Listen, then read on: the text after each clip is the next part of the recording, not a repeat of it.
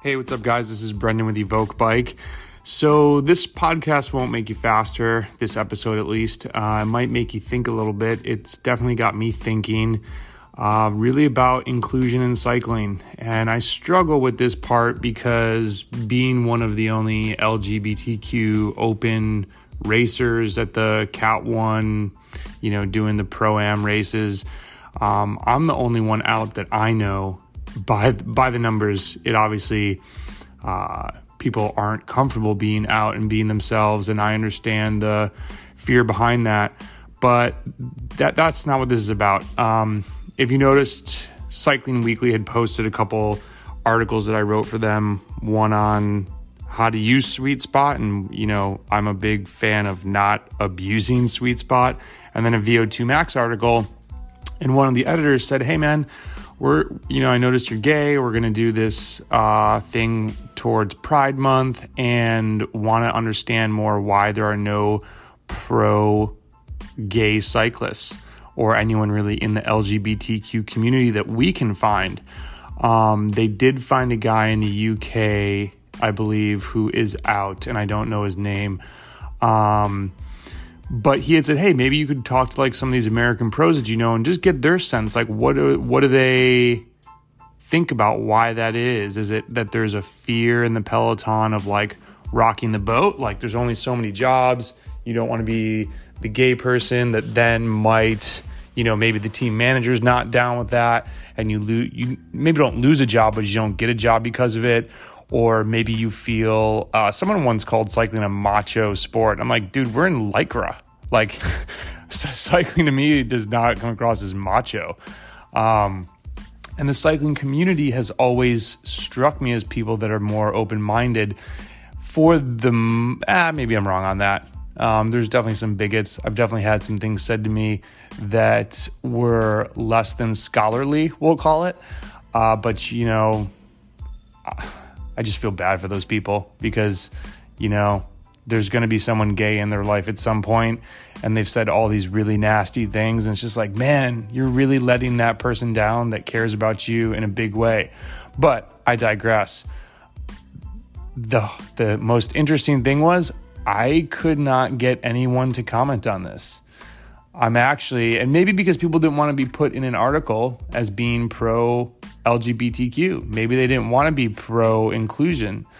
You know, I think now the thing that I think of, I've talked a lot of, you know, my man, we're going to go on a on a little wormhole here.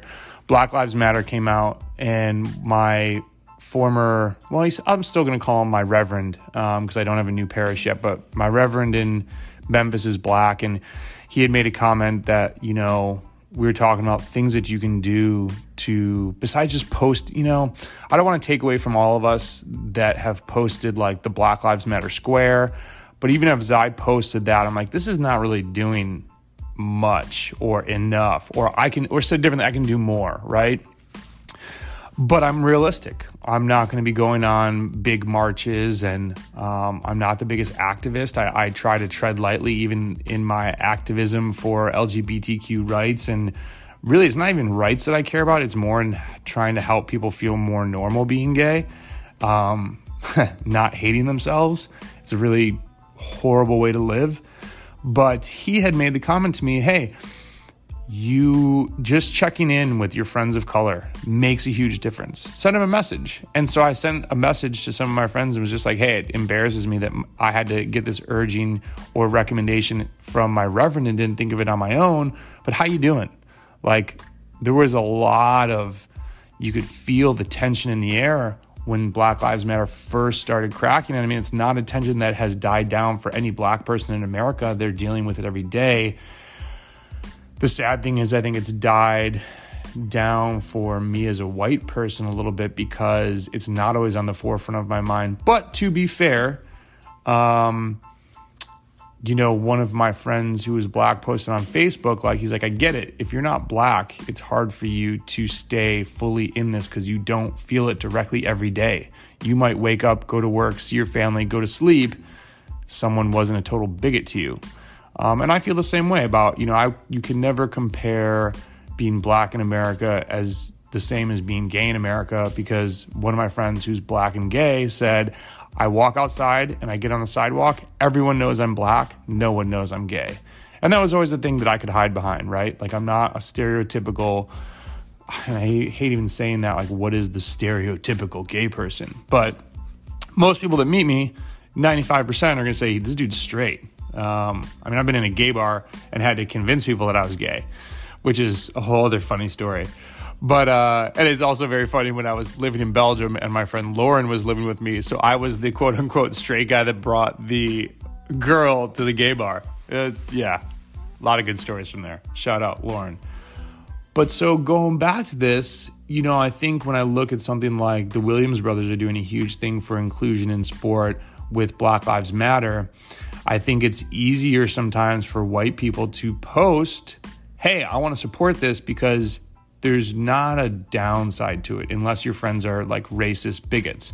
However, one thing that I struggled with growing up was I never ever supported anything LGBTQ. I didn't want to like like an article on Facebook. I didn't want to do anything because I didn't want to signal to other people that I might be gay.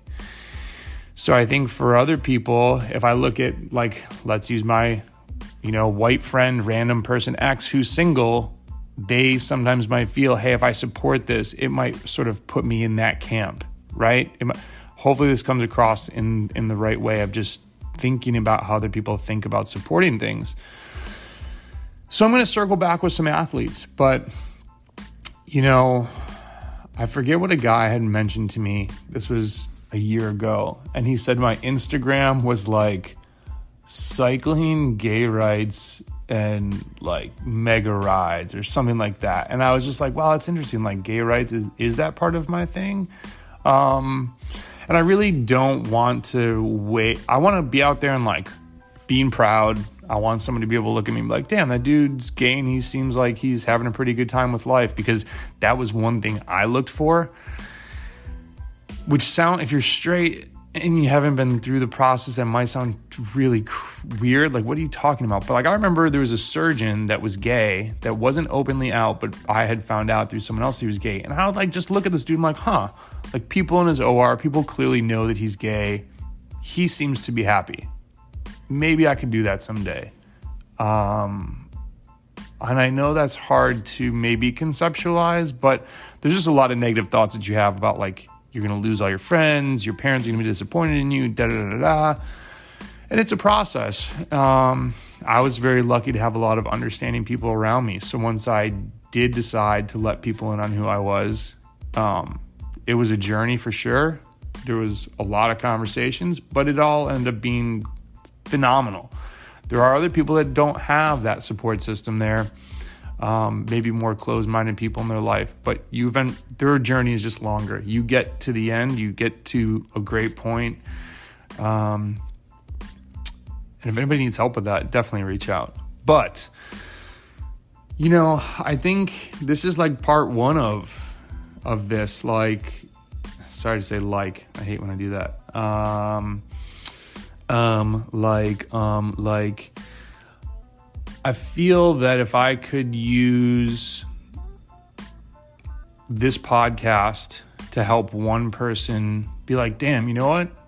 Maybe I should talk to my friends about how I feel. Or maybe I should talk to my family. Or maybe I should stop hiding who I am. That would be pretty amazing. And maybe I need to be more open about I don't want to like fight for inclusion, but I want to be on the forefront of having it be more prominent in cycling. And maybe that's something I need to think about for 2022. Maybe that becomes somehow more of what I stand for. Um, as and maybe you know my Instagram bio now is just cycling and pride, and maybe those two things need to come together a little bit more because I know when I was a kid I needed I wanted so badly to see an athlete that was out there thriving. Not doesn't have to be a pro athlete, just has to be someone happy. I think I'm a pretty happy person. Um, pretty happy with where life is. I know there's a lot of people struggling that, that aren't feeling that. And when I was younger, the verbiage that came out to us as kids through mostly like MTV was probably one of the only media outlets that I trusted, which is funny to say I trusted them, but like I watched MTV was like Pedro. And that narrative was if you're gay, you're going to have sex with a guy, you're going to get AIDS and you're going to die. And I was like, oof, that's not me. And, you know, painting the picture of super effeminate men, I'm like, hmm, that's not me either. So I needed more of a Michael Sam from the Rams. He was huge. When he came out, I was like, dude, if that dude can do it, like, look at all the eyes that he has on him. He's in the NFL and he's going to be real with himself. Yeah, I need to figure out how to boss up and do my thing. So I want to be that person for one other person in cycling. Um, so, anyways, the reason I post this is just, man, it's time that, that I think of using this cycling vehicle beyond just going to races. And I messaged back a guest that we had because uh, I had messaged him initially and I didn't get a response back. And I'm kind of like, this is weird. No one will talk about this. And granted, I didn't ping 100 people. I pinged half a dozen to 10 that I felt comfortable with, um, that I thought would feel comfortable with me, and some sent me to other people. One guy kind of blew me off. One one guy didn't answer. Um, most people don't ghost people, and so I was just like, "Wow, wait, so th- this is an issue. It's interesting." Let's see where this goes. I'm curious. Hope you have a great day. Go train do you find happiness?